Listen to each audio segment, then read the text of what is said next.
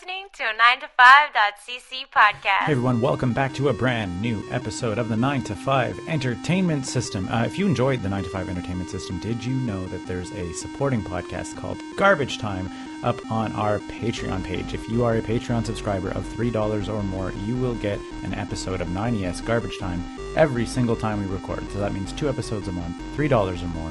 It's just like more uh, nine E S, but also more garbage. What do we talk about this episode? We talk about the dangers of road work. We talk about some current events. We talk about the plight of sugar maples in Canada. We talk a little bit about Far Cry New Dawn. We talk about cynicism versus naivete. We talk about Bloodshot with Vin Diesel uh, and Valiant Comics kind of in general. We talk about the film Project Power. We talk about a bunch of kung fu movies. We talk about uh, the new RoboCop and uh, Lovecraft Country.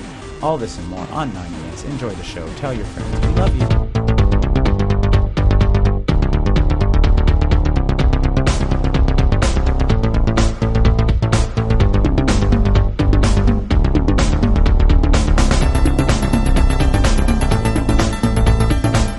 So we're not supposed to talk about COVID. It's just tedious. It's all anybody it fucking tedious. talks about. I guess. And all right, second wave is here. How many? How many cases? Uh, Canada, I think, went over a thousand today. Oh my God, we're doing it! Stop! No, we're not. That's it. There it is. Thousand cases today. Uh, the only, the only, the only COVID-related thing. No, I don't care. I don't no, it's care. not about not about the current state, but it's about in April. The, I guess this is like the the six hundred fifty oh million mask scandal. You guys have heard about this, I'm sure. Nope. Uh, so there was an actual plan tabled to the president back in April uh, for the distribution of six hundred fifty million masks to Americans. So literally two to one American to mask ratio. And uh, oh, the Trump Keith, government was like, Keith, no, no, hang on a second. How, who on earth could deliver sixty-five million masks to the American people? The ineffective United States Postal Service, obviously, which cannot be trusted to uh, handle mail-in votes, which is the other. The postal service is in a big having a big week. yeah, I, I feel our postal service here in Canada is also under assault, and it is the intention that people pay for this service more expensively than have it provided cheaply by the government. Well, they're a private company is the thing, but then they have the government sets their prices of what the maximum they can charge for things, right? right. So it's like, imagine you're like, I'm a for prop. for-profit company called either the Canadian or the United States Postal Service, but then you, I can't charge more than X by a stamp because the government puts that. FedEx is like, we're going to charge twenty dollars to get this to you. Right. But you know, but the thing is, there are, there are things that are important for a society to function, and like a functioning mail service that just gets it around is better for everybody. It's like, it's why private roads are a goddamn disaster everywhere they get implemented. It always fucks things up. It never works. Wait, but toll roads are like the nicest roads that you can drive on. No, toll roads are total disasters. They did gigantic studies on this in Quebec. Quebec was, I think it was the first place that did this. They studied how much does it cost, how much extra pollution gets made, how much time gets wasted, how much whatever. It's never profitable to do it unless you're charging people exorbitant amounts of money. So we just gave up on it in Quebec, and yeah. our society is better for it. We just have crap, crappier roads, but it, they're less costly to the population, right? I guess. Well, I, the, the the crappy roads is a complicated story about nepotism and and only using local businesses and you know and and the, and the largest temperature variation yeah. of like populated. No, no, no, no. You can't do that. Norway, Denmark, Sweden, some parts of Germany, Switzerland. A lot of them, they don't have exactly the same range, yeah. but they still have enormous ranges. Yeah. And but it's yeah. Absolutely, there's better systems, without a doubt. And I'm just saying it's it's combined combined factors of if you have a tricky situation to build infrastructure in anyway, and then you just send it to dirty money. It's yeah. like it's like a two like a, a left and a right hook, right? It's not just one or the other. Like absolutely, people could do better with Quebec infrastructure. My but, my my take on that is they need to stop t- tearing up the roads they just built, because they're tearing up Saint Remy again. Mm-hmm. Yeah, I know. Like, when, like, I honestly, I was like, the last time the Saint Remy Tunnel was open for like a consecutive period of time in my life, I was in college. like, like, I can't believe it. I'm like, you guys just paved that six months ago. I can't believe you're tearing it up again. Oh, it's man. killing me. Uh, killing me, Smalls. But yeah, that's uh, that's it. I think a crazy, crazy news week all around. The what's there's the, the Woodard book came out, which is. Uh, again, this... I didn't catch that whole story. He did an interview with Trump, and Trump rat, ran off his mouth on a bunch of things, and it's interesting. seventeen did... interviews. Yeah, did a series of seventeen interviews, and then immediately, like, the book comes out, and Trump just is just sort of like, what a terrible journalist. And I was like, these are interviews. They're all taped. But Pulitzer big... Prize-winning journalist Bob Woodward. Like, yeah. The dude who broke Watergate. Like... Uh, dude, you sit down and do seventeen interviews with that guy, man. What do you think is going to happen? But anyway, but the big, the big deal, much like this mask thing, of uh, was the large takeaway of it was that Trump knew it would be bad and was uh, just downplaying it to try to avoid widespread panic, and that's mm-hmm. kind of the uh, the big thing. The big that happened takeaway. In Canada too. Yeah, for sure. There was a report that the R C M P was passing around all kinds of stuff that got that got shut down, like in November or something. They had a good warning about it, and, and it didn't get public. Yeah, yeah, yeah. But I mean, at the same time, we also don't have one in five cases on the planet. Yeah. So there's like there's okay, we're done. Yeah, but yeah. So, but that's that's I'm saying that's actual news. That's that's presidential related, which I think costs him some more points in the election because the election is a couple months away. By a couple, I mean like what, seven weeks. Six. It's November fourth. So that's it. Yeah, right around the corner. And uh, meanwhile, uh, Ruth Bader Ginsburg died on Friday. Yep. Which yep. Uh, her dying was... words, my deepest wish is that I'd not get replaced until after the election. Yeah. Not going to happen. Mitch McConnell backpedaling, every one of them fucking backpedaling because because four years ago, of course, they argued exactly the opposite. Yeah. Yeah, exactly. Well, there's that amazing Lindsey Graham quote there where like which, of course, is just being plastered everywhere, rightfully so, even being like, use my own words against me. And you're like, well, here's you what we're doing ask now. For it, buddy. Yeah. uh, although I, I guess there are some like um, voices of reason, because apparently like certain members of the G O P are like, votes have been cast. Like the election is underway. They're like, this is not feasible. Like mm-hmm. it, this is completely out, like actual, like I said, actual like sitting members of the G O P were like, it's obviously, I think, the further right ones who are like, well, just get another SCOTUS in there because that'll yeah. be three in one term. What the hell, government? Like, just even if, like, regardless of which way you land, it's insanity that, like, a president could appoint three members to the Supreme Court of the United States who will then serve until they f- stop serving. And, and I mean, this it. is super, super democratic, right? Unelected officials determine, uh, you know, occupy or, the highest or, courts, determine are the final arbiters of law in the country, and they're appointed for life and get rotated random, like when they die, by whoever happens to be in charge at that time. Yep. How is this remotely democratic? It's such insanity. Yeah. Like, well, you you shared that meme, right? Where they were just sort of like, an, an old lady dies, and then all of the like an unelected lady dies, and now all the laws might change. Whoops. You're like, oh, cool. So yeah. our, oh man, messed up. Anything? I mean, yeah, that's it. So that's current events, I mm-hmm. suppose. Uh, the election marches ever closer. It seems to be running up. I don't know. I mean, I, I, I think we said this with Clinton and going into it, but it's like I don't see how he could pull it off. I mean, he can. Trump. Like Trump, yeah.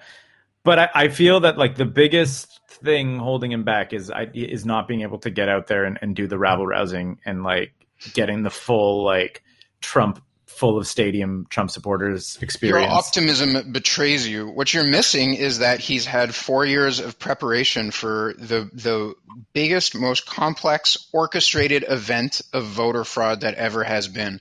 The amount of votes, voters that are going to be turned away, the amount of officials who are going to be counting remote-made votes, right? Yeah, are going to be uh, like, who's going to going to possibly guarantee that any of this stuff happens properly?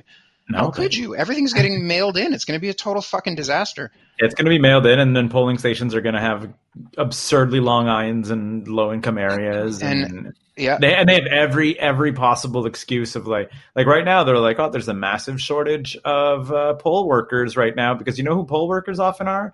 Like retirees who Absolutely. really don't feel safe interacting with thousands of people in a day. So like that is a true thing. That's easily exploitable to suddenly be like, well, we have less polling stations. And this year. As we mentioned that moments ago, U S P S in the process of being defunded is trying to run, trying to run it, you know? Yeah. And don't forget, this is not nationwide. He needs to do it in like twelve states. Yeah, yeah, exactly. That's it. Yeah. Like, I mean, like States. California, who cares? Like he exactly. doesn't care. New York, he doesn't care. Vermont, he doesn't care. He he can have all of the Biden voters come out one hundred percent. He was. It wouldn't matter. Yeah, it's your battleground states. It's your Wisconsin. It's your Florida. It's your whatever, Ohio, Ohio, Iowa, Illinois. Yep, all them. Yeah. Great. So he doesn't even have to mess with all of the the whole country. He just has to pick a few counties that they've all broken down and analyzed.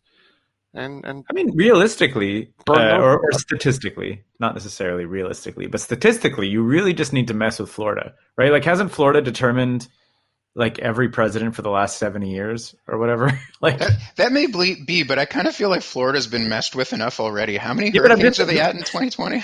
But that's what, that's what I'm saying. It's like, it's the easiest one to, but like, they're also like rife for the messing with, right? Like COVID's yeah. running rampant. They're being slammed with hurricanes. Like, oh, polling stations, lost votes, yeah. hanging Chads, like whatever, you know, you just say a bunch of things. Then you're like, the Florida numbers take like a year or two to figure out, and yeah. Trump's like incumbent until then. Like, there's how, a million things that like it's just Florida's just like easy to mess with. How does Florida still vote Trump though? Like they're getting bombarded by hurricanes, and he's like, eh, "It's no big deal. It's gonna get cold soon." Oh my God, the climate change! Did you see this climate change quote, John? I know you try to you try to check out from all of this, and it's probably much much much better for your mental health. But uh, like sitting at a. Um, I forget who it was, but he's like, he's sitting at like this kind of like round table situation where there's like an science scientist is like presenting climate change to Donald Trump, and Donald Trump is just sort of like, it'll cool off. Just you watch. And I was like, and you just see the guy's like, like just like dumbfounded that that is his answer is like, yeah. just you watch. I did hear that. And you're like, how do you, how do you even talk to that person or who is becomes the figurehead of a group so, of people? This is this is my fun response to that. So the sugar maple is uh-huh. part of our Canadian heritage. Okay, the highest speed sugar maples can travel at is ten kilometers a year. Okay. Okay. And so you think um, the the you know they have to plant a seed. It takes forty years for it to grow, and then it has to plant another one, right? They don't have a super wide dispersal on their seeds. It's very very slow for it to travel they north. They don't have sweet sweet helicopters. Right. And uh, and so the speed at which the zone in which they can grow is moving north is mm-hmm. is fifty kilometers a year. And so all of sugar maples will be extinct unless – and there's a group that's trying to do this. They're taking sugar maple seeds and planting them way in the north in tundra and stuff, expecting that the climate will be fine by the time they're ready to grow in a hope to prevent the maple from going extinct. That's so nuts. I went, like, I think yeah. that that seems like a feasible plan. And like, you know what I mean? Like that it's, doesn't it's seem like it's not, it's desperation. And, and that's what yeah. we got. Yeah. Ugh. Thanks, Trump. Yay. Yeah. Not that that's all his fault. You can't do that, but yeah, yeah, for yeah. sure. But I mean, it, it, it's just, it's that, that whole thing where you're just sort of like every, every year of inaction is like adding ten years to the problem plus, you know, like, or, or active ten thousand. ten thousand. Yeah, yeah, exactly. Cool. I'm playing Far Cry f- New Dawn. Yeah, is that kind of has an optimistic outlook on all that. So at the end of Far Cry five, I want to say, like the, the big twist ending to Far Cry five, which I guess spoilers, um, because it was like friggin' three years ago or something, is that the crazy uh, like Far Cry five was the one that caught, got a lot of media attention because it presented United States uh, like a militia that like takes over a United States county and is a crazy cult leader and all that stuff. Mm-hmm. Or like. That would never happen in the United States.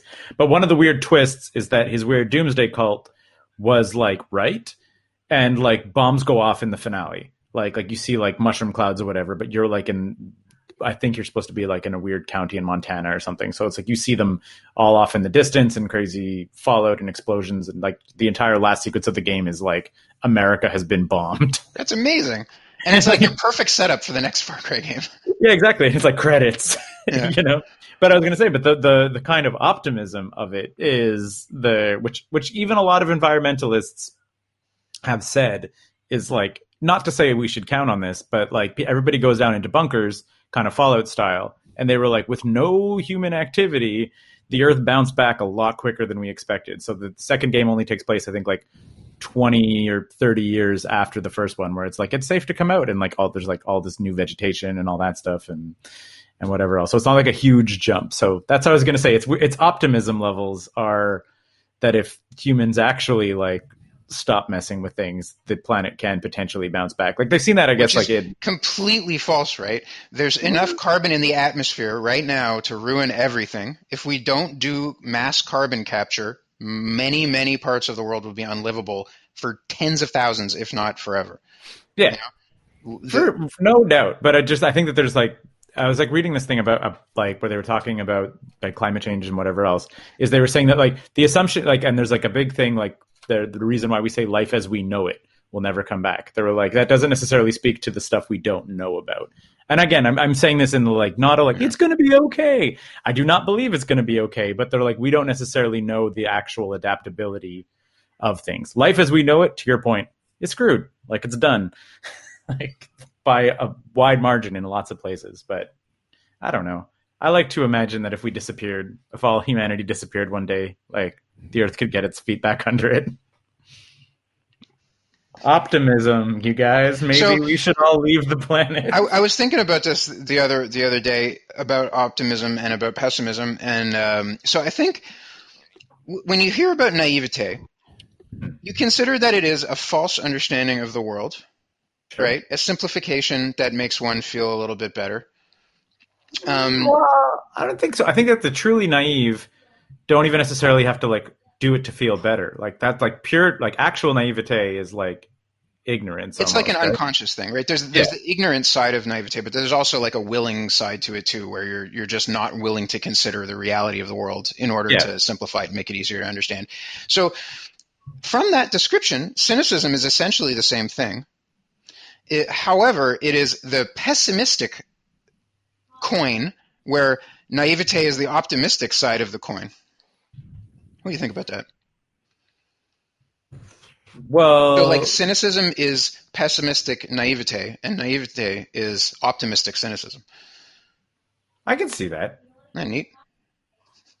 The only thing is, is that I believe it has to, I guess, like just from a how you think perspective, I can see that, but in terms of like how you act, it's very different. As I, I believe that like optimistic people are far more likely to like take action to do something than a full like pessimistic cynic who's just like there's no change, right? So you're saying it's better to be naive than cynical?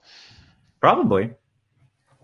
Mm. Like I think if you if you're just sort of like, hey, you want to clean up the park across the street, like your naive optimist is going to be like, okay, whereas your cynic pessimist is going to be like, screw it, the planet's dying.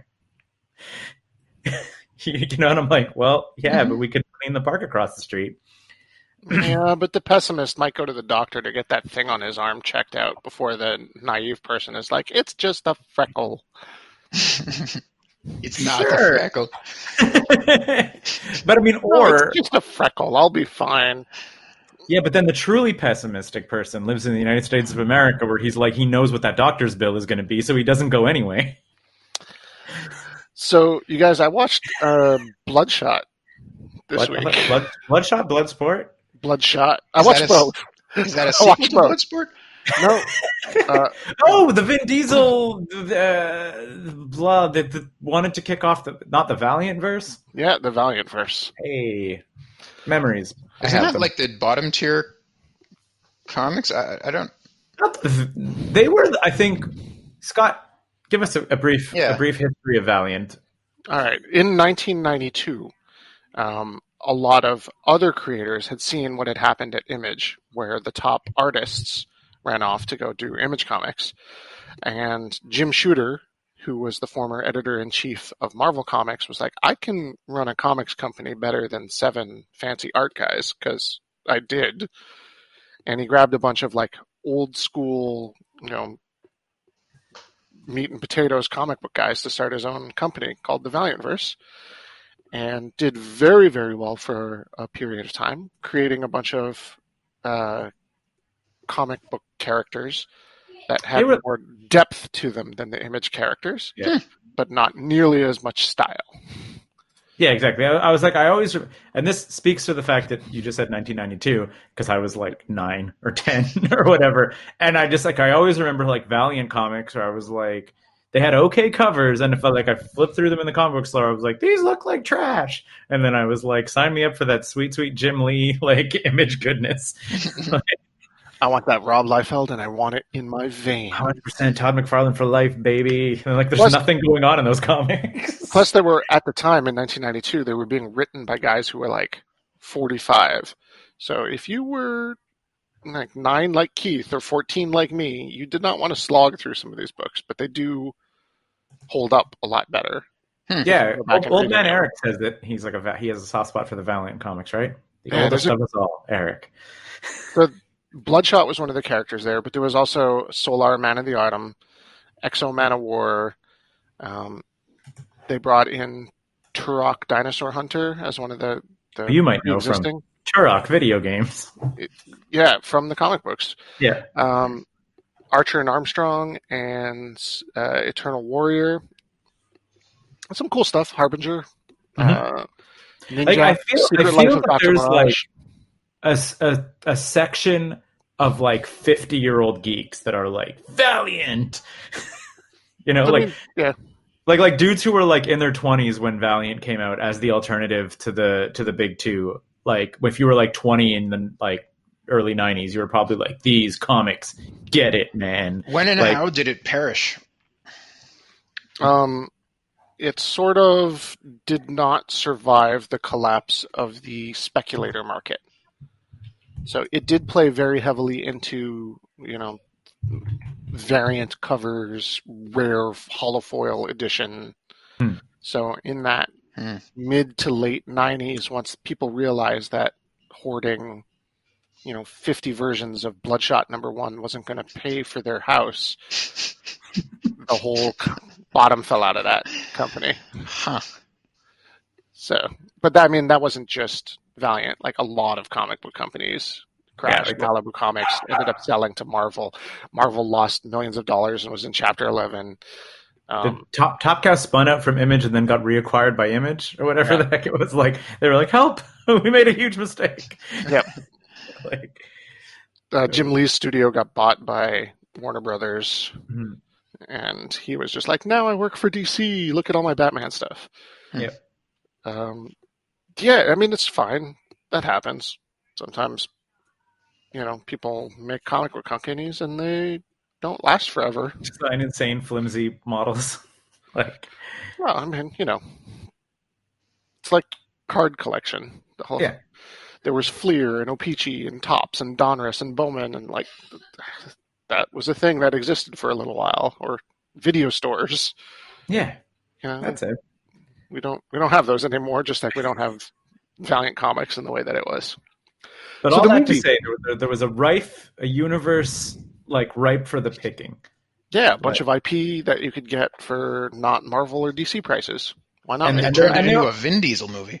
And they also, it, it was all interrelated too, right? Like, same deal as, like, the traditional Image Marvel, like, Valiant Comics existed in the Valiant verse, so yeah. everybody coexisted. Okay. I'm with it. So I watched Bloodshot. Did you guys see the trailer for this movie? Nope. I did. It looked bad. It looked real bad. U F C advertised it to me. All right. So the worst thing about the trailer is it spoils the whole twist of the movie directly Explain. in it. And that, I, I pushed it out of my mind. I'm not going to spoil it for you because you guys are going to have to watch it. It's on it's on Amazon right now. So sit down and enjoy. And I don't want to spoil it for you. But it's um, imagine if you were watching the trailer for The Sixth Sense. And in the middle of that trailer is like, and Bruce Willis is also a ghost. And you're like, wait, what? Featuring Bruce Willis as a ghost. Like, right, in the like, trailer. And the, the freaking Bloodshot trailer does that. It's just like, well, that sort of sucks. And then I thought because they did that, you know, they would kind of get to the ramifications of this twist pretty quickly in the movie. And they also don't do that. Like, it is a key point of the third act. So, geez. Like, they really just ruin all of it. And you're watching it going, shit, like, I know what's going to happen.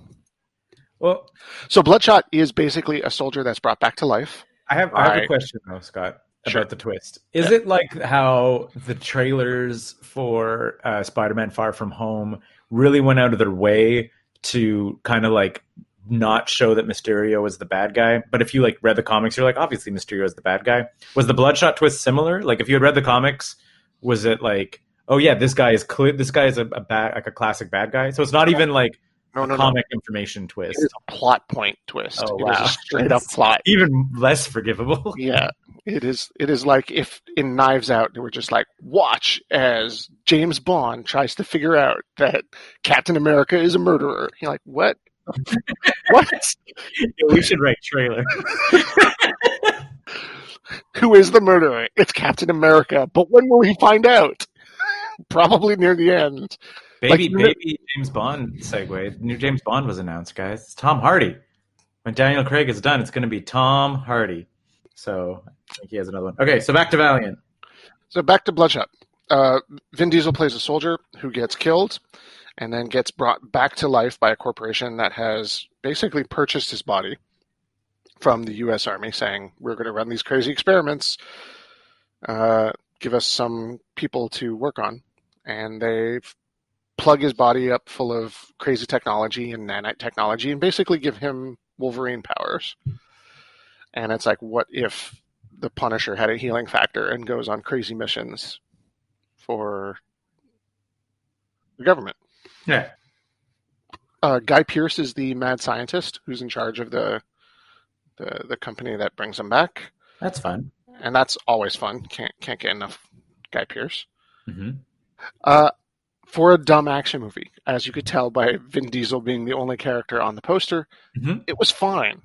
I just really wish. Where does it rank in the in the, the Temple of Vin? Under most of the Fast and the Furious and Triple X movies, but above any dramatic movie he's ever tried to undertake as a lead. Now like, I feel like I, I I'm gonna will I enjoy it even more because I've forgotten the twist because I was yes. drinking and watching U F C. And and the twist isn't even. Like super obvious, uh, not even super like sneaky. It's not like a a, a good M. Night Shyamalan mm-hmm. twist. It's it's dumb because it's a dumb action movie. It's just I can't believe the audacity of them ruining it. Like it it boggles the mind of how bad that trailer is. Yeah, exactly. Who cuts the trailers together probably is very far removed from who made the film. Like. Oh, what was? Oh, yeah. I think we, I think we talked about this a couple weeks ago, right? Like that weird, like local station, um, like commercial for like Batman Begins or whatever, with like has like Nickelback playing, and it's just like exclusively cuts the the love story between like uh, Christian Bale and Katie Holmes. Like you can watch. Like I had to. I like. De- I saw this commercial and I was like, it has to be fake. It's so off. Like I think it's like like. I don't know if it's photographed, but it's basically like Batman with like, look at this photograph. And it's just like, like the five minutes of the movie where they're like hugging and embracing is just cut rapidly together where you would like, it looks like a love film. And I was like, what is this even for? I had to like, it looked so fake. I had to look it up and find out that no, it was just, they cut it together to play uh, in like soap opera commercial slots and whatever else to try to like, get. Like during Grey's Anatomy kind of yeah, stuff. Yeah, exactly. Just to try to try to get the ladies. But it was just so like, you're like, what is this? Like, you can't imagine that Christopher Nolan was like, yes, that is the commercial for my movie. It was, it was like more, Katie Holmes looked like the most important thing in the world. Yeah, and that the love that story movie. was like super important to the film. Like, yeah. mm-hmm. All right, I want to put this on the list. I'm, uh, ooh, I'm looking at like Venom and Solo levels. It's got to be below, uh, There's, is there another Vin Diesel property? Yeah, the Triple X Return of Xander Cage is on the list somewhere. That's down at ninety-six. Yeah, it's going below that. That that movie that movie delivered on everything it promised. It's also below Chappie. Incidentally, Far Cry New Dawn has multiple De Antwoord songs in the soundtrack because the weird post-apocalyptic like. Mad Max people just blast De Antwoord a lot from their bases. It's the best.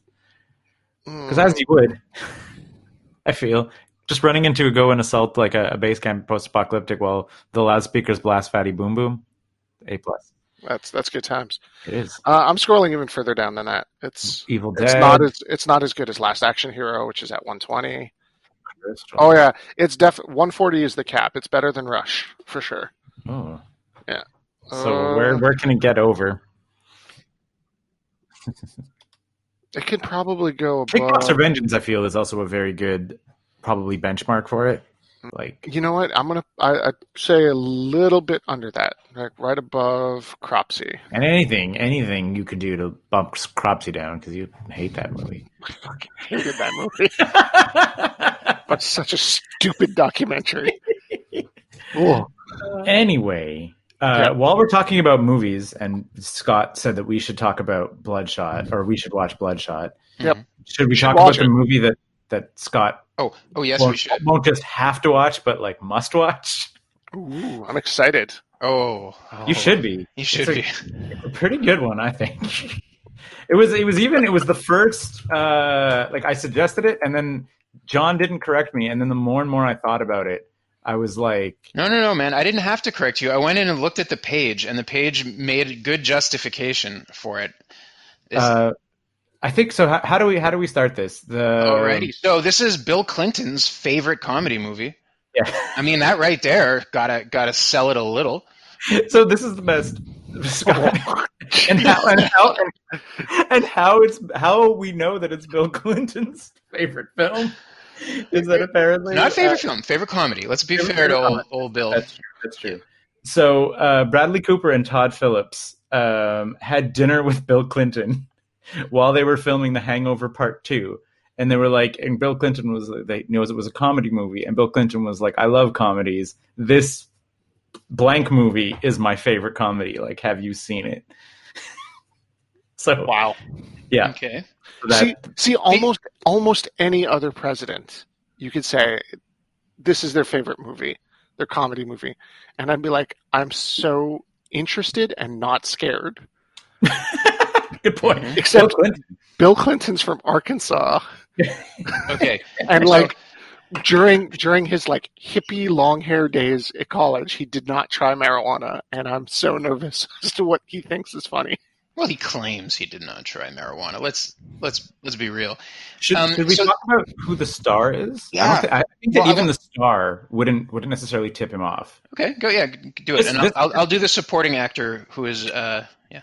This this film stars a member of hip hop supergroup, or not, not supergroup, but like super beloved. famous, beloved hip hop super yep. team, super team, uh, Outkast, Big Boy. Big Boy is the star of this film, not a supporting cast. The star of this film is Big Boy. What? Uh, supported by beloved character actor Jeffrey Jones. Uh, All right, what? Jeffrey Jones, you know, the the principal from Ferris Bueller's favorite movie. Yeah, yeah, the one who was elected. Yes. Uh-huh. Yeah, yeah. Old Jeffrey ain't ain't done. Ain't fun. Done. Another fun tidbit about this film. Uh, this film was made after all of that uh, went down. If we're, we're just talking about it, like Jeffrey Jones. Jeffrey Jones. Yeah. Yeah. Jeffrey, yeah, Jeffrey Jones. Jones was like a like convicted for. Uh, solicitation trading. To an underage. Yeah. His lawyer repeatedly says there was no contact. It was solicitation, but was still found guilty of it, right? Like he got he had he got put on the registered sex offenders list, and then avoided re-registering as a sex offender when he moved from state to state, and was twice caught for it. So, yeah. Including, or at least uh, this caused some uh, troubles for the filming of this movie. Because there was reports in the filming of this movie that like where they were filming on location and stuff, uh, people got really, really upset that a registered sex offender had like come to that neighborhood without there being like signs up. So like this movie happened. He got work after all of that, and this movie actually had some like production problems mm-hmm. because they came into a neighborhood. Hey, Lil Wayne as himself. Oh, very, very. Uh, is it? It is. Edited by. Your friend and mine, Scott Mosier. What? Oh, man. Scott Mosier edited this film. All right. Are you ready? Uh, uh, the, the final the final nail in this one's coffin, distributed by the Weinsteins. Oh, God. Oh, I mean, also, it, Here, so the, the without giving you the, the title necessarily, uh, it, it's Blaxploitation's answer to Caddyshack. Yeah. Scott's eyes are audibly wide. Man, I feel like I've seen the D V D cover for this. I probably have. Last of the video stores. Yeah. Being like, oh no, who would do that? Have you got it? Not no. It's I, Who's Your Caddy? Oh. Oh. two thousand seven. Yep. I'm going to look this up right now so I can see the poster. The uh-huh. film was released on July twenty-seventh, two thousand seven in the United States to universally negative reviews and commercial failure. Uh, it was then released on D V D in November twenty-seventh, two thousand seven. This is also fun for you at home, uh, listener, because when I Googled Who's Your Caddy, there's a full version of it on YouTube that just uh-huh. no like, no one has chosen to enforce the copyright of. You, you can play along, but we recommend that you do not. The uh, six percent I, on Rotten Tomatoes. Yep. um, oh, oh, it's got Andy Milonakis in it, too. Yep. Who's that? Oh, the, the kid who's now not a kid in this movie. He was mm-hmm. like the fat kid on a bunch of like Disney shows. Yeah. Oh, it also has uh, Terry uh, Terry Crews. Oh it. my God! Before he broke out. Yeah. yeah. Early wow. early Terry Crews. Yeah, early. But uh, but yeah, no. The um, I didn't want to spoil too much of it for myself, but I was like reading some reviews and stuff of it, and they said that predominantly the humor surrounds around farts. Like why? Well, that's why not deep, around golf? A deep hole to mine for. Comedy. Exactly. That's it. And and apparently they're just sort of like like it, it's not just like some fart jokes. It's like, what does this scene need? Fart jokes, just all the time. Oh, this looks really bad, guys. Hey. just, Look, just, we just, we gave you skill. Transformers the movie a few months ago, buddy. You, you have some ground no. to make up. I feel like this is a COVID metaphor. You guys were really nice to your medical professionals at the start of this stuff, and now second wave, you're just tired of it. You're just tired of it. It's a hoax. This whole thing is a hoax. You're keeping us in our homes. Yeah, you guys are anti-maskers, freedom protesters. Oh my God, I have to watch the trailer. Uh, hang on. Hang on. I'll, I'll pause this and just so that we can come back and, and watch the trailer. Yeah. Yep. Yeah. How'd how, how'd you like that, Scott? Oof, that was unfortunate. That, yep, that was that was like a, I think we could a bad In Living Color sketch. Yeah, I it's think an hour and a half long, eh? Yeah. For, fortunately, it's like got a, a short run time. I feel that like I was watching this and I was like, I think I felt the worst for Big Boy. Because I was just sort of like, you know, like Andre is usually always the one who was like going out, getting movies, like doing the doing the side stuff or whatever else. That Big Boy's like, okay, I'll try making a movie. And then he gets this. And he's like, never again. I'm sticking to rap. I'm staying in this. Andre can do all the movies he wants. Yep. It's just, this is not for me. Speaker box from here on out. Yeah, exactly. That's it. And credit and, and chooses to be credited as his like his real name. Yep. Like Like oh, man, he has like an, like Antoine, Big Boy, like Andre Patton. Like could could have just like probably maybe like bumped up the sales if he had just been credited by like as Big Boy, but it goes for his whole name. Like remember when when The Rock started acting and it was always Dwayne The Rock Johnson. Yeah. To to make sure. Well, he anyway, I'm excited for it. What, what's your what is your favorite part of the trailer, Scott? Oh man, there's there's a little person in the movie. Oh yeah, and they make a little person joke that was awful. They uh-huh. go to a strip club, of course. Yep. Yep. Oh man. Also Jeffrey Jones, right? Like it's just so bad. I felt I felt like I was like, is this too mean? And then I remembered that you made me watch like Soul Man and uh, Leonard Part Six and no, there there is there is no too mean for this game. Like this is what we do. Mm-hmm. I'm gonna watch it. Yeah, and and like as as we said, it's uh, I guess act now, listener. It's on YouTube. Who knows how long it'll be there for?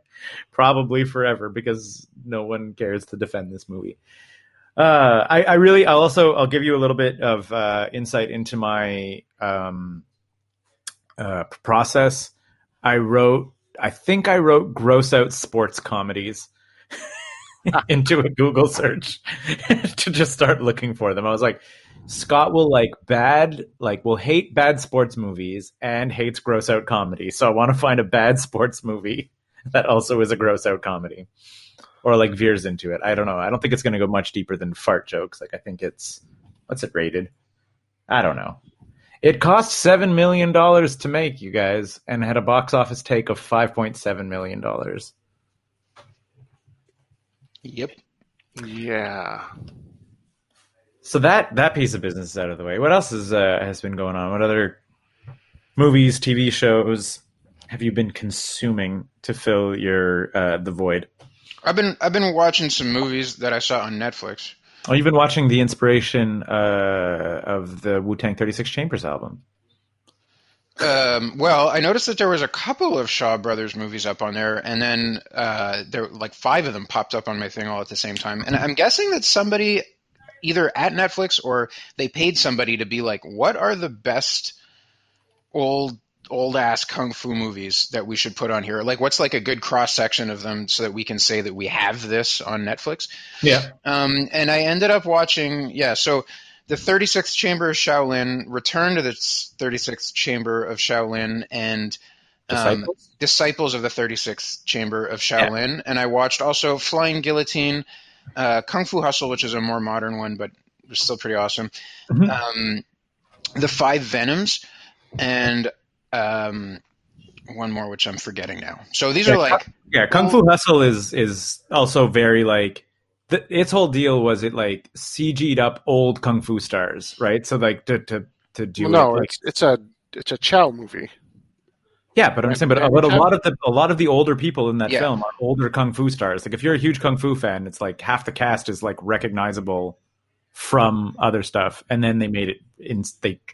Cranked the ridiculous to insane. Right? They really did. I have yeah. to say that movie was pretty impressive. The C G was yeah. bananas. The yeah. kung fu that comes out of old fat people all the way through it is so fucking good.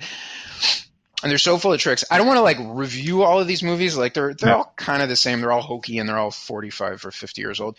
But like just getting to see the best ones, I don't know. I really enjoyed going through them. They were like weirder and cleverer and bizarrer than I was expecting. Like, you know, Flying Guillotine, you know what the plot of this is? So does it involve a flying guillotine? Yeah, it sure does. So what is, when I, when I say the word flying guillotine, like what do you imagine? Okay. So I, here, I will tell you. Unless you I saw imagine, already the, the the cover of the film. I have not seen the cover. Okay. I, I, and I watched a lot of Kung Fu. So if this is it, and it is a suppressed, a suppressed memory. Sure. But I'm imagining... Uh, like a guillotine, like a traditional like French guillotine, that then the blade comes off of the cord and then shoots forward and like can fly and cut someone's no. head off from no. afar. Okay. Good guess, though, I think. Not even close. So imagine if you have like a big metal frisbee, okay? Mm-hmm. You cut out the center of the frisbee so it's like a metal disc, okay, or like a metal ring, okay? You, you put a cage on the top of it, okay? okay. And then on the inside of the metal ring, you put blades, and then when you throw it, there's a chain attached to it. So you pull on the chain, the blades slide in when the when the, the cage is like on a person's head.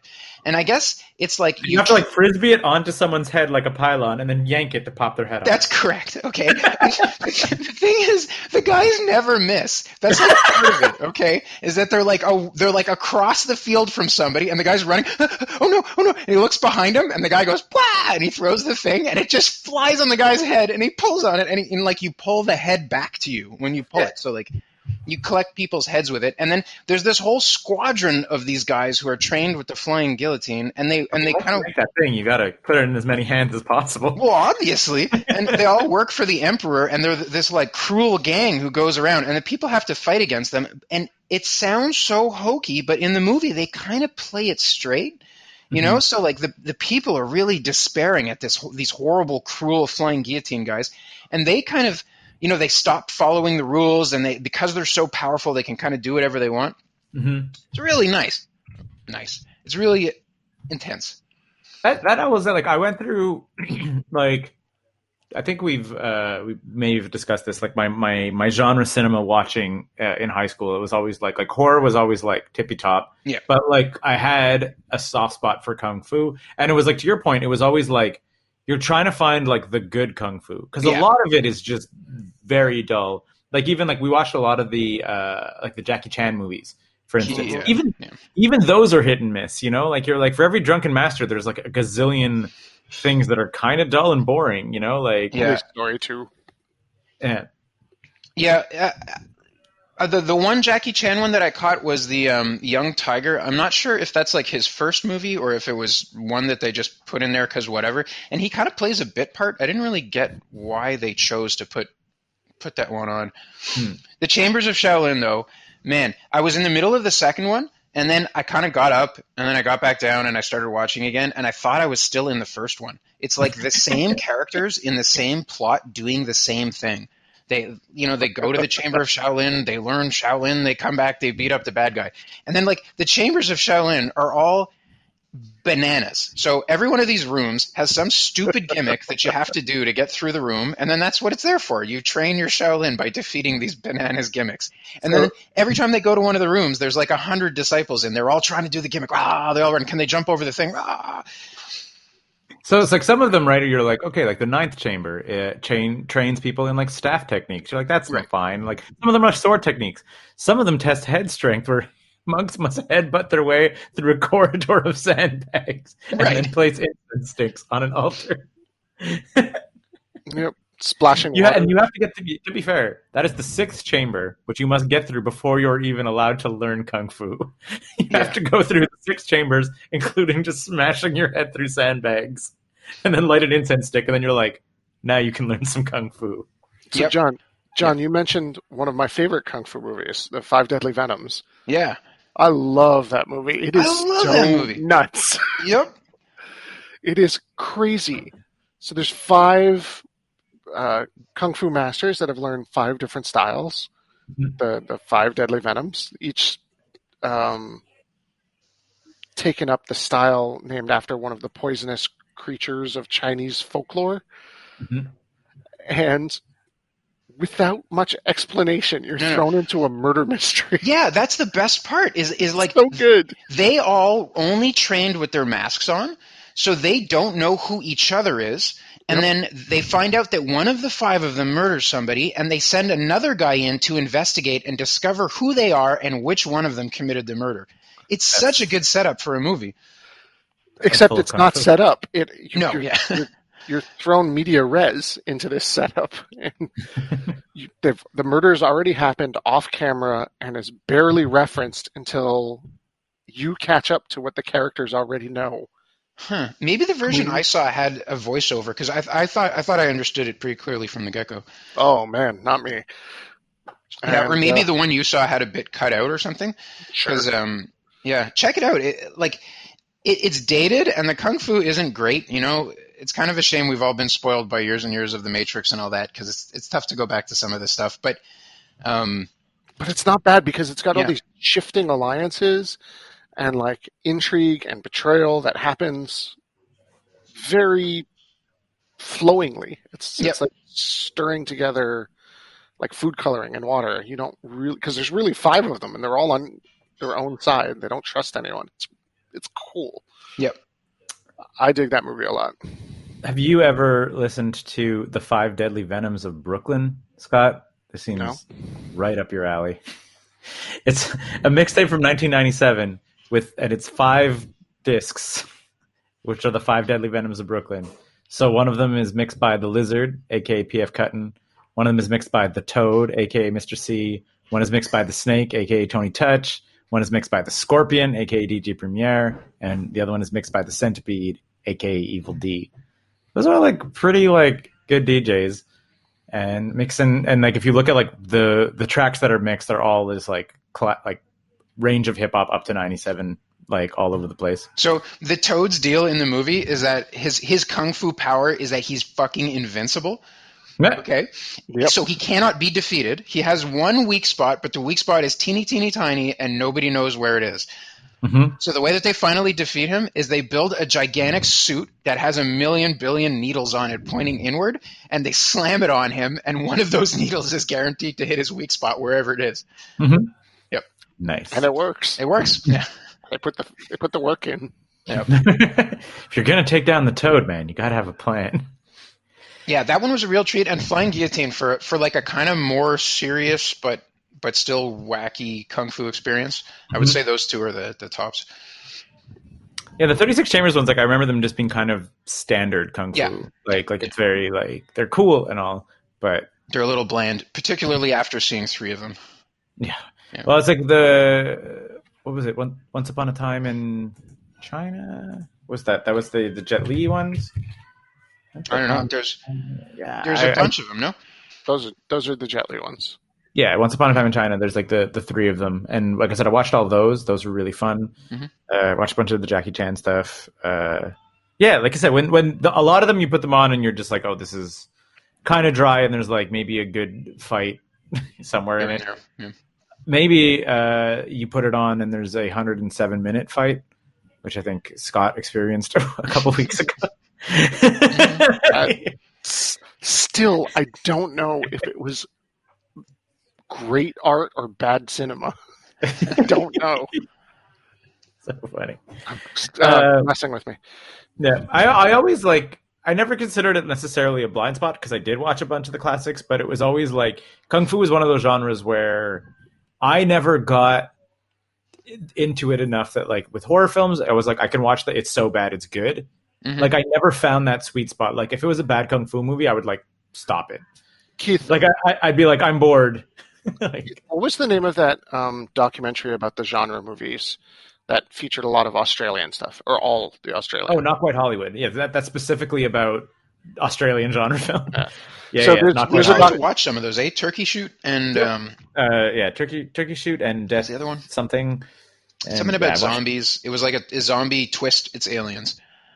Yeah, uh, yep. the the big rat. Uh, there is a documentary on Netflix called Iron Fist and Kung Fu Kicks, which is mm-hmm. kind of Not Quite Hollywood, but for the Shaw Brothers and, cool. and kung fu movies. And John, if you've just watched a whole bunch yeah, of them, yeah, yeah, you really dig this documentary.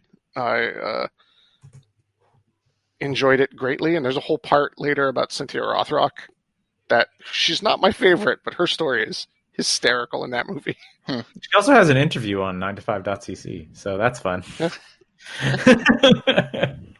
Like, she shows up and she was like, I was in Hong Kong and I knew a little bit of karate and I'm blonde, so now I'm a Hollywood star, I guess. Now I get to be in all of the movies.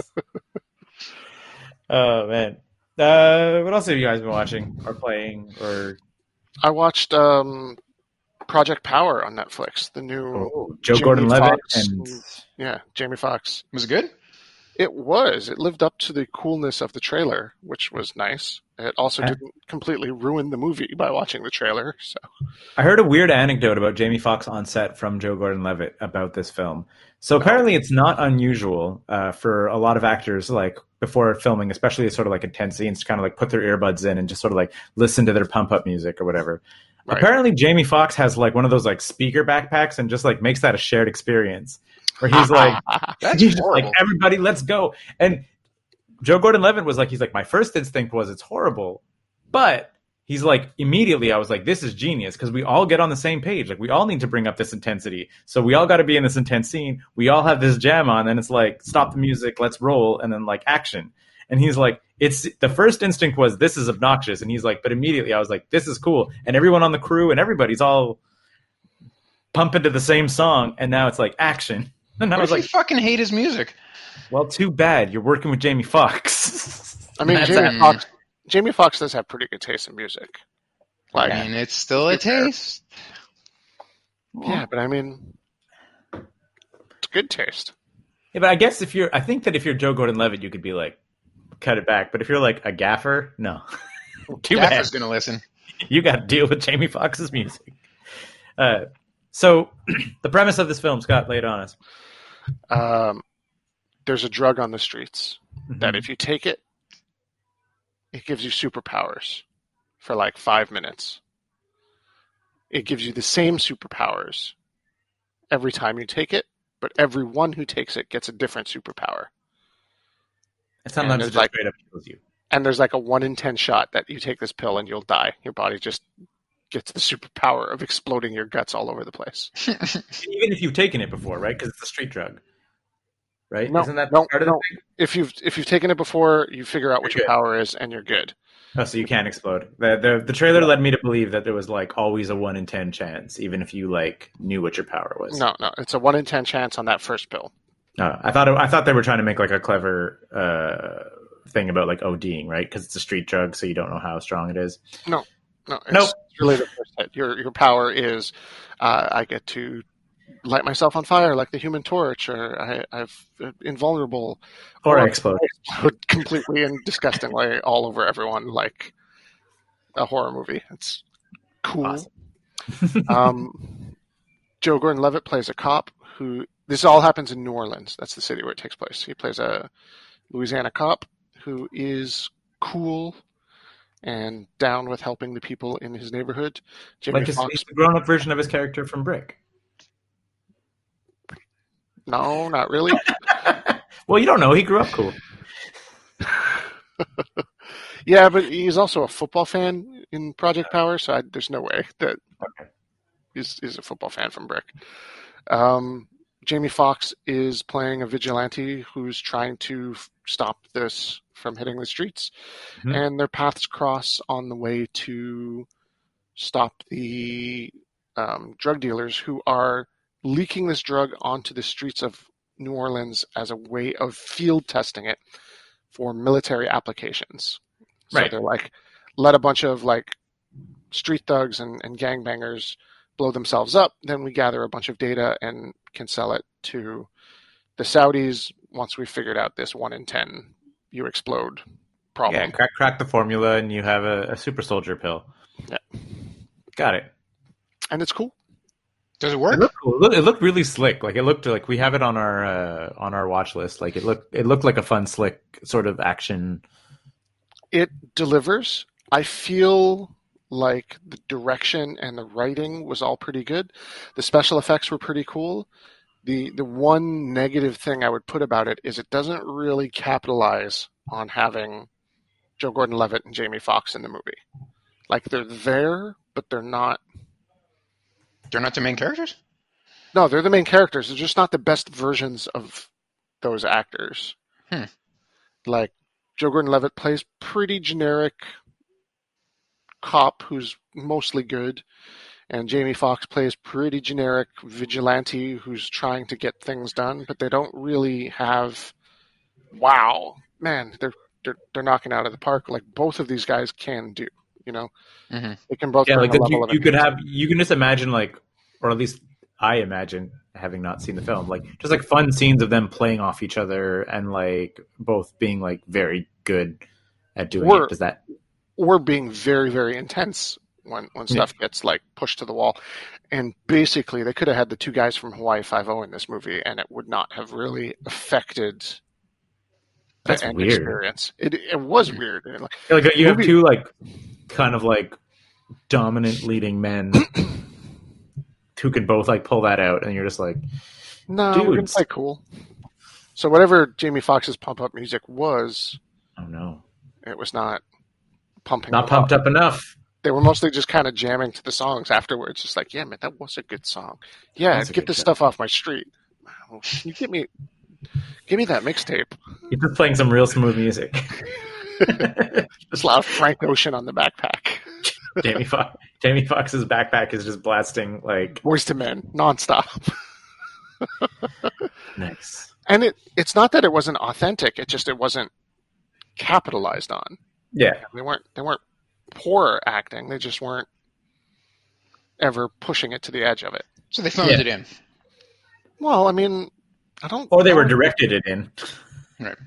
Because it was both of them, and I mean, it was a big, slick action movie with like lots of different set pieces, and they were all over the city, and car chases, and superhero powers, and. And I mean, I also I have like, not to say, unlimited faith, but like. Joe Gordon-Levitt didn't like phone in like Looper or like uh, Inception or stuff like like he's been in some roles which are were very silly, and he was like played it very well. Okay, hold you on, know? hold on, hold on. He did the he did the, the action movie where he's a bike courier. He was very intense in that too. Was he? Yeah, like uh, Premium Rush. Yeah, like he, he was like. It's a bad movie, but Joe Gordon-Levitt is like giving it his all when he's like in that moment. Yeah, this pro- yeah. Project Power had an eighty-five million dollars budget, man. This is not a like straight to, even though it's straight to Netflix, it's not like a straight to D V D release. That's that's big movie money. That's like a third that's of a Marvel movie. Yeah. yeah, exactly. It's good. I liked the movie. I thought it was cool. I thought the sci-fi part of it was was interesting. Uh. I don't know. It was it wasn't my favorite movie of all time. It just it was nice to see something. You want to rank it? Yeah, sure. Or you know what? I'll, I'll wait for one of you guys to watch it. We can yeah. we can we can hang on this one. Which I think might also be what happened to The Omen. I think you said you were going to watch The Omen, John. Mm, that actually makes sense. Um, I just have a little bit of T V news before we wrap up. Yeah. I'm about three. Is it about Schitt's Creek? It isn't about Schitt's Creek, but Schitt's Creek swept the Emmys. If we wanted to do a, a quick, uh, if we wanted to dip our toes into the Emmy wins, the uh, Emmys happened. Yeah, the uh, primetime Emmys happened yesterday, and uh, Schitt's Creek, uh, like literally ev- swept every comedy uh, category. It won like, seven oh, awards. Yeah, exactly. That's it. Uh, it's like the first time ever that like a Canadian production did. Did you see Jimmy? Did you see Jimmy Kimmel's bid on it? No. No. Oh, Schitt's Creek, Canada! You won seven Emmy awards, and that like is great. I'm proud of you. It's just heartbreaking because if you would have won eight, you could have traded it in for this. And he gestures to the Stanley Cup. like now, now we have to keep it again for twenty-seven more years. Mm-hmm. Oh, oh, oh, so, so premium, sorry. Premium, premium U S A shade from Jimmy Kimmel right there. So sorry, Canada. So sorry. I was like, oh. Good one, zing! Ouch. Yeah. Although then I think was it Anne uh, Anne Frances Murphy uh, was just like A had an A plus speech and B was also in addition to her A plus speech was like I hope that this is uh, that Canada like Canadian studios and stuff can stop just like almost choosing to live in America's shadow. Like, have you guys watched an episode of it? I've watched a couple. Uh, I know Evan and Eric love it. I know a lot of people that love it, like love it, love it, love it. Uh, I thought it was fun. Uh, I just, I don't know. Maybe I could go back to it. It's like what? It's in three, four seasons now. I want to say maybe even longer. Yeah, maybe even longer. Yeah. I don't know. And apparently it's one of those. It gave me such a corner gas vibe that I was like. Hmm. Well, apparently it, it's a little, uh, a little Parks and Rec where it, like it takes like a season or two to shake off. The corner gas vibe, like, like, like you know, like like apparently, like it starts like oh, it's a, like it's another Canadian comedy, uh, whatever, and but apparently it does like the later stuff is where where the money happens. Like it wasn't winning, yeah. Like hang on, I'm I'm, I'm going to look this up. Mm-hmm. Yeah, for for me, it just kind of gave me the um, Kim's Convenience, corner gas, uh, Little Mosque on the Prairie, kind of clever premise with some good. Homegrown talent this fall on C B C. Not super concerned about watching it or missing it, but yeah. Maybe if I was in a waiting room somewhere, I could have a chuckle because someone turned up the volume on the T V, mm-hmm. kind of thing. Boy, you're selling this hard. Yeah, I, yeah, I mean, I've never seen more than five minutes of it, so I'm mm-hmm. not selling anything. I'm just saying that's why I never bothered with it. It looks yeah. like that C T V production. Yeah, that's it. So it's it's six seasons in. And like it started in two thousand five, twenty fifteen, I should say, and like it was in two thousand eighteen where it started getting like nominated at like um, by American Award stuff. So that's like three, four seasons into the show before like international audiences were like, "Hey, this is good." And from what I understand, that's where it like picks up is like season season three, season four is where it starts to be like finding its stride and maybe shaking off the the CanCon, the weight. Of, of CanCon production values and comedic timing and whatnot. Yeah. Uh, but yeah, yeah, yeah. Swept the Emmys. So I mean, like, hey, that's nice. um, oh, so what was your T V news? I am three episodes into Lovecraft Country, and it's amazing. Really? And not what you think. All right. So, I mean, it is exactly what you think, but then it's also not what you think. So what they do is, so basically the, the whole, the premise is, is basically um, black characters getting pulled into Lovecraft stories. Mm-hmm. Not, not via magic, like getting pulled into individual books, but just sort of like getting, getting tangled up into weird fiction stories. So like they, they go on a road trip in the first episode and then kind of get attacked by weird beasts in the night. And that's like a much more like leans heavily on the horror stuff of getting like chased down. In a second episode, they then end up sort of like into uh, a silver, a silver Twilight Lodge-esque kind of situation, like a cursed kind of like cult that seems everything is good, but they're trying to do something horrible and unspeakable. The mm-hmm. third episode is just a straight up like, kind of more traditional like ghost story of just like a haunting or whatever. So yeah, they're just, it's just like each story is just kind of like taking Lovecraft uh, and I guess a ramping it up a little bit, and then probably also just pulling from like other pulp authors too. So it just is like this fun like ni- set in the nineteen fifties, and a bunch of like each week is the same characters getting kind of like, it does have a through line, like the storyline, there is like a, a, a through line, but each episode is still kind of like a self-contained like adventure that can even kind of be like a different genre from huh. like from like film from like episode to episode. So it's like the guy who had the blood of the slave master in the second episode is now uh getting asked to kind of do a more like Tomb Raider adventure style thing. A little X-Filesy, right? I would say more more of a through line than X-Files. Like they're they're not one off. Like the adventure is kind of contained, but the storyline is still spread out. So you're like, right. Okay, this is the ghost thing that's happening. There's still like there's threads in every episode that are tying into the whole thing. Like they're plus, not. Plus, we can be a little delighted by black heroes defeating Lovecraft villains.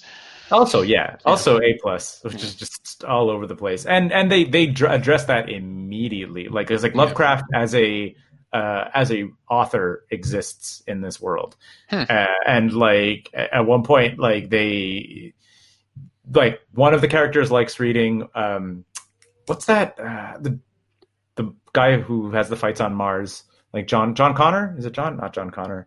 Carter. Oh, John, John Carter. Carter. Yeah. yeah, yeah, exactly. The main character is like a, that's his brand of pulp and whatever. And then like his uncle likes more the weird horror. Mm-hmm. So, and like his uncle's like, has like a Lovecraft book out there. And like the, the kid is like immediately like, I don't know how you read that, man. It's racist. Like it's just like, and he's like, well, you, you, you look, you look past it to the stories or whatever. Like, and he's like, I don't know, screw that guy.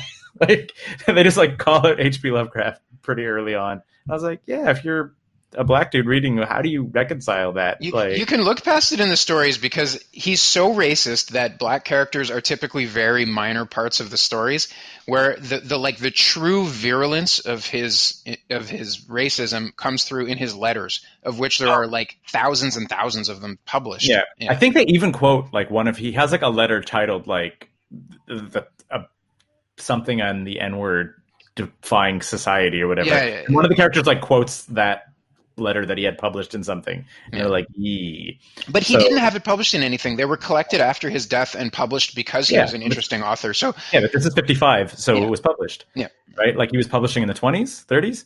So yeah, he sounds right. Yeah, exactly. That's it. Yeah, yeah, yeah. I think he was he he died by forty, I think. Like he died really, really early. Mm-hmm. Anyway, yeah, no, very good. I also like, and I don't know if this is something that will like it makes the show more appealing to me. I just don't know if it'll necessarily uh, make it appealing to a mass audience, is that all of these things do play really like pulpy, and they kind of have end up having that like that old time radio vibe where it's like, yeah, if you if you go to the bar and you rough up the bartender, he'll give you like the name, like license plate and like description of the guy, and that's your next move. You know, like, yeah. there's a lot of like that kind of like very like this storytelling only makes sense in like an adventure story. Yeah, know, it's kind of straightforward. Yeah, exactly. Yeah. It's kind of straightforward, and the twists don't come from that. You're like, yeah, if they need to get to the house, they're going to get to the house. You know, like it's not, they don't need to put that much together because the, the horror isn't trying to figure out where the house is. The horror is in the house, so get the characters there as quickly as possible, mm-hmm. which is just, it's kind of, uh, and like I said, I enjoy it because of what it's drawing from, but I was like, but in terms of like modern storytelling, it's very like, almost jarring how they just like find themselves in yet another situation, you know? But if you think about the source material, yeah, that makes perfect sense. That's just what's going to happen. Uh, I'm really enjoying it. I like it a lot. And the cast is A+. And uh, the dude who plays Omar and Chalky White is in it. And he's also always fun to see. He's like yep. a, a great actor that I can never remember the Little. name. That is uh, Omar Little? No, not Omar. That's uh, the character name. Yeah. Yeah. Omar Little is the character. Chalky White is the character. Yeah. Great character actor. mm-hmm. Yeah. I would uh, highly, highly recommend it. Cool. I started watching this is this is short. I started watching the remake of RoboCop. Did we talk about this? Mm, oh, yeah. I feel like I, I might mention it. it. So Joel Kinnaman, who was the guy from um, uh, the Altered Cyberpunk, Carbon. Altered Carbon, okay, he plays RoboCop. I, it's it's kind of a disappointing film because Gary Oldman is in it, and he's he's like squandered and given shit tier dialogue, and he does his best, but he can't save it. Same thing with Michael Keaton. Michael Keaton is the villain, and he's given terrible dialogue, and and it's just a, he has bad motivation, you know, so you don't buy it at all. And and there's too much action and shooting, even though that was like a big part of the film. It worked as the like the counterpoint of dystopian. It, it was like part of of the of the like story, you know, in the original mm-hmm. version. Whereas in this, you feel like it has forgotten that it was supposed to be ironic, and then it is it becomes the purpose of it. But there's a scene yeah. kind of early on in the film where Joel has waken up, woken up. He's had his like, oh my God, I'm RoboCop. He runs around. He's like, okay, I'm going to try and deal with this. And then he's talking with Gary Oldman, who's the scientist who put him together. And he's saying, okay, like what is exactly going on here? How bad is this? And they have a fucking scene of Cronenberg body horror that was one of the best things I've seen on, on film in I can't even think how long, where it's like a, a big shot of him in the big RoboCop suit, and you can see his face is, is like surrounded by metal, and then his hand is poking out of it, and he's like, well, how bad is it? And Gary's like, okay, you need to see this. And then it like these these like machine come comes in and they detach his legs and they take him off, take the legs off, and he's like, oh, oh no, my legs, you know. And then he's like, and then the machine comes in and it grabs his belly, and the whole belly thing opens up, and then there's nothing in there. It's all machines and whatever. And then it pulls it out, so he's just like the torso from the chest up. And he's like, no, no, this can't, no, stop, you know. And then it grabs the arm, everything from where his hand is exposed all the way up to his shoulder. That goes away. His right arm disappears as well. His chest opens up, and it's just two lungs in empty canisters going. So he's just like the head and the neck. And then his neck piece opens up, and there's fucking space under there too. And he realizes he's just a goddamn brain connected to a face and in his hand. That's everything that's left of him, and the rest is all computer. And he's like, fucking stop this now. You said you were going to give me a choice. End it. That's it's, it's, it's just a really, really, really well-made scene in the middle of a, a very sad, sad, pointless remake. Well, I like it. It's, it is not a great RoboCop movie. Yeah. That cast, that's, though. That's, that's great the, cast. That's the bummer thing. Yeah. I really like Michael Keaton's kind of shameless corporate Steve, what if Steve Jobs was in charge of the O C D yeah. character? It also it's Michael K. Cool. Williams, you guys, is also in that film, and he's the guy that plays Omar and Chalky White. Yeah. Oh yeah, yeah. He's not he's not in there for long. yeah.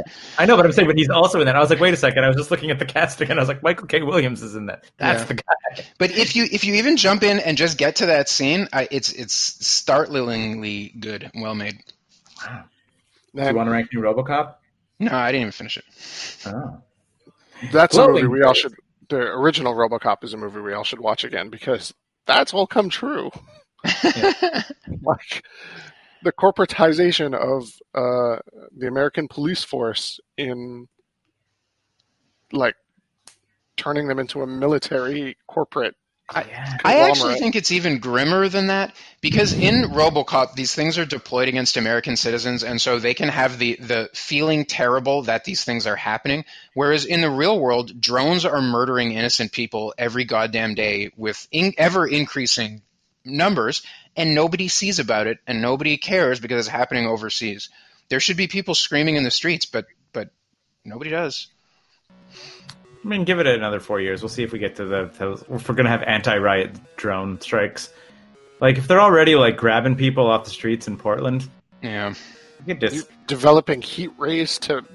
Yeah, yeah exactly. I would like to... That's already been a thing. It's been talked about for twenty years in the conspiracy forums, and I recently read a thing about them showing it in use. Millimeter waves. Get ready for sounds, it. That, that, that sounds like garbage time talk, everybody. Oh, okay. We're going to start with that. All right. Let's wrap this up. Yep. Yeah. Take it easy, everyone. This is nice.